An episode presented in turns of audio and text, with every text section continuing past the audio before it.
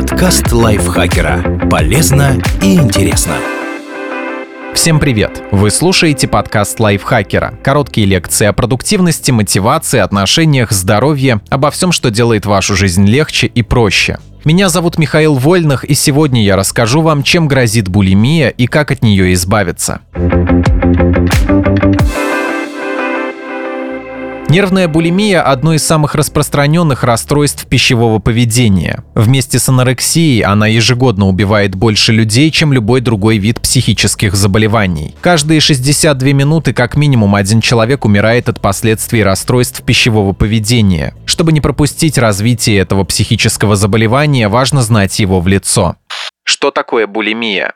Термин булимия происходит от двух греческих слов, которые переводятся как «бык» и «голод». Бычий голод – нечто неукротимое, отчаянная тяга к пище, желание быстрее набить желудок всей едой, которая только окажется рядом. В этом и заключается суть нервной булимии. Страдающий этим заболеванием человек регулярно теряет контроль над аппетитом и чудовищно переедает. Осознавая это, он стремится избавиться от проглоченной пищи. В ход идут искусственно вызываемые рвота, клизмы, применение слабительных и мочегонных средств, попытки на некоторое время сесть на чрезмерно жесткую диету. Однако приступы обжорства повторяются снова и снова. Последствия могут быть разными, вплоть до самых тяжелых. Ускоренное разрушение зубной эмали из-за того, что в рот регулярно попадает желудочная кислота.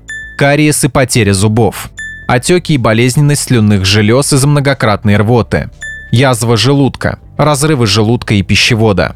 Проблемы с дефекацией. Организм привыкает к клизмам и не справляется с выводом продуктов жизнедеятельности сам.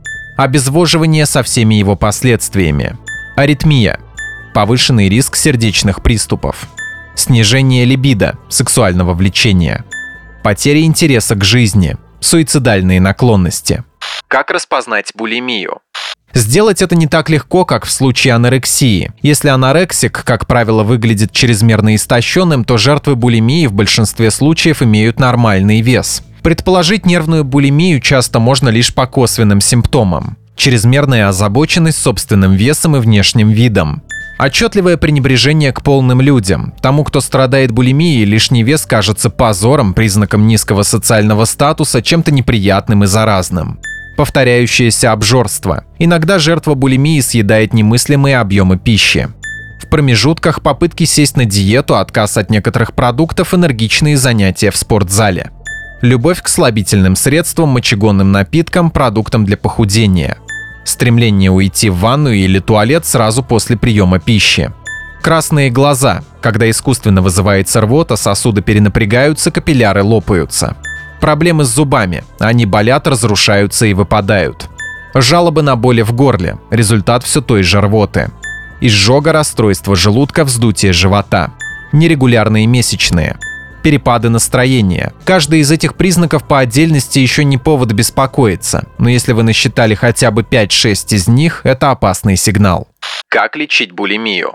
Как можно скорее. Чем раньше обратиться к психотерапевту, тем проще будет преодолеть расстройство. Психотерапевт поможет скорректировать пищевое поведение, а при необходимости пропишет антидепрессанты либо другие препараты, которые облегчат контроль над голодом. Возможно, понадобится консультации диетолога. Он научит считать калории и выбирать здоровую пищу, а это избавит пациента от страха набрать лишнее кило. К сожалению, булимия – то состояние, с которым нелегко распрощаться. Нередко бывает так, что даже вылечившись, люди время от времени возвращаются к старым привычкам и лишь благодаря силе воли снова начинают правильно питаться.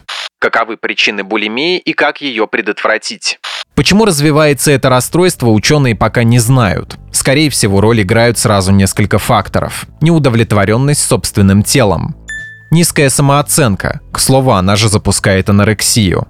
Возможно, наследственность. Булимией нередко страдают сразу несколько членов одной семьи, поэтому физиологи не исключают генетической предрасположенности. Чтобы не допустить развития пищевого расстройства, важно учиться любить себя, принимать свое тело, Чаще всего булимия начинается со стрессов, обид и снижения самооценки. В такие моменты очень важна семейная и дружеская поддержка. Не оставляйте близких людей в одиночестве и не стесняйтесь обратиться за помощью и ободрением сами. Это лучший способ профилактики психических расстройств.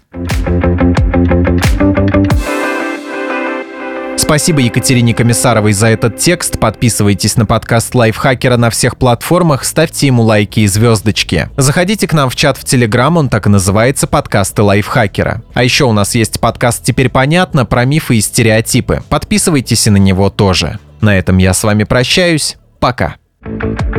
Подкаст Лайфхакера. Полезно и интересно.